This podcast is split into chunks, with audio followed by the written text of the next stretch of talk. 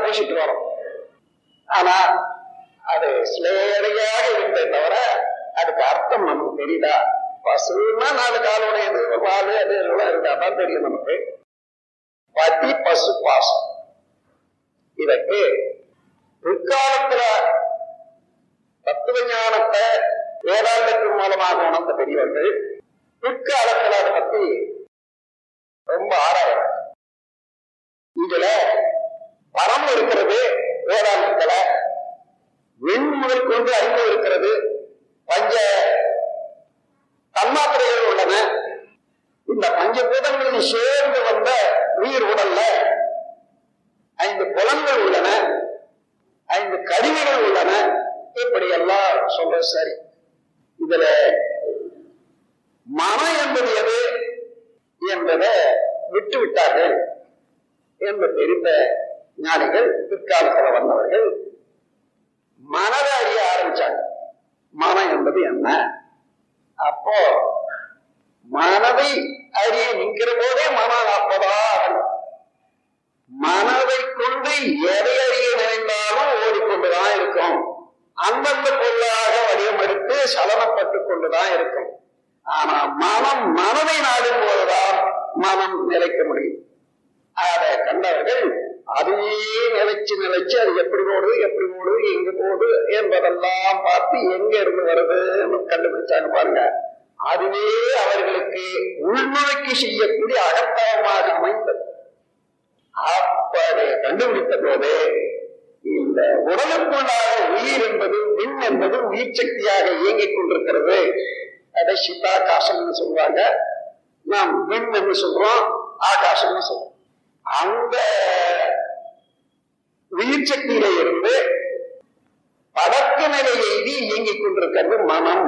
இது ஒரு அலைன்னு கண்டுபிடிச்சாங்க.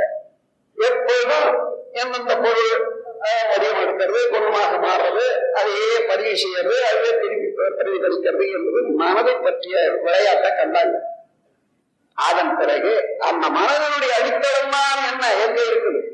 என்ற போது அவ்வளவு காலம் ஊன்றி ஒன்று ஒருவர் விட்டதே இன்னொருவர் தொடர்ந்து மகான்கள். அகத்தவம் செய்த பெரியார்கள் அந்த உயிரையே உணர்ந்தாங்க எவ்வளவு இருக்கிறது அந்த உயிர்? அது எப்படி இயங்குகிறது என்று கண்டுபிடிக்கிற போது அந்த உயிரினுடைய அளவை எடுத்து கூறியிருக்காங்க அனுமானத்துக்கு. அவங்க அளந்து ஏதாவது வச்சு அளக்கிறதுக்கு ஏன்னா அதுக்கு ஒரு கருவி இருந்தா அதுக்கு ஒரு ஓமை பொருள் இருந்தா இல்லை. ஆனா மனித மனதுக்கு ஒரு கருத்தை கொடுத்திருக்காங்க.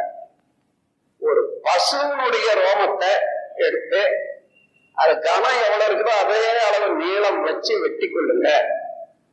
ஒரு துண்டு எடுத்து வச்சு அத ஒரு லட்சம் கூறு போடுங்க. மீண்டும் அதை அதிலே ஒரு துண்டு எடுத்து ஒரு லட்சம் கூறு போட்டால் என்ன பருமன் உங்களுக்கு கிடைக்குமோ அந்த பருமன் அளவுதான் உயிரினுடைய வால்யூம் பருமன். என்பதை இப்போ குண்டலினி யோகத்துல பயந்து வர்றவங்க எல்லாம் மன அடக்கி எங்க கொண்டு வைக்கிறீங்க உயிர் மேலதான் வைக்கிறீங்க. என்ன அந்த உயிர் சக்தி எப்படி இருக்கிறது என்று பார்த்தா ஒரு லேசான அலையாக சுழன்று கொண்டிருக்கிறது.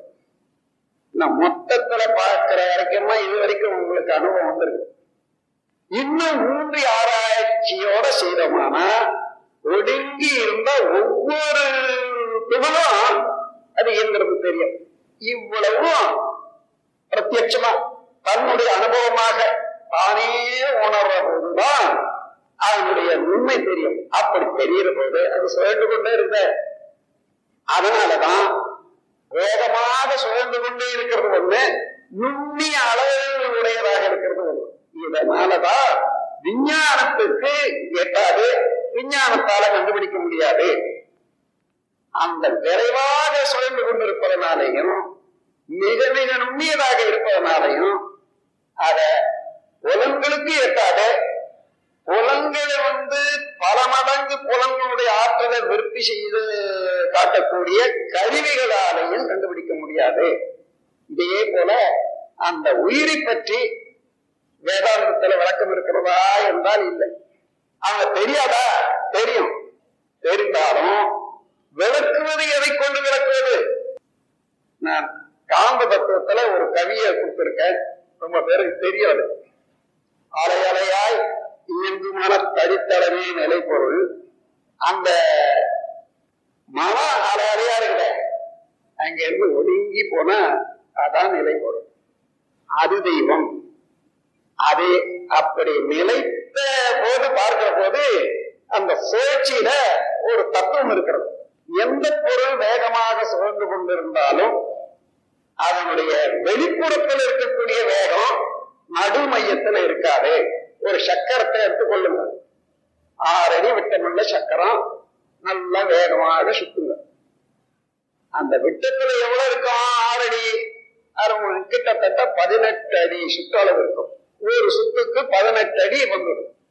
ஆனா மத்தியில வரும்போது இன்னும் உள்ள வரும்போது வர வர குறைந்து கொண்டே வருமா இல்லையோ? மையத்துல வரும்போது என்ன? அதுக்கு ஒரு சாமியம் இருக்கு. There is a point in the center where there is no motion at all. அதாவது எந்த பொருள் சுற்றி கொண்டிருந்தாலும் மையத்திலே ஒரு புள்ளி வரும்.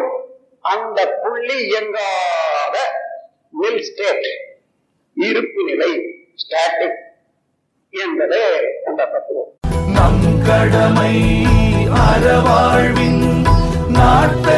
yeah.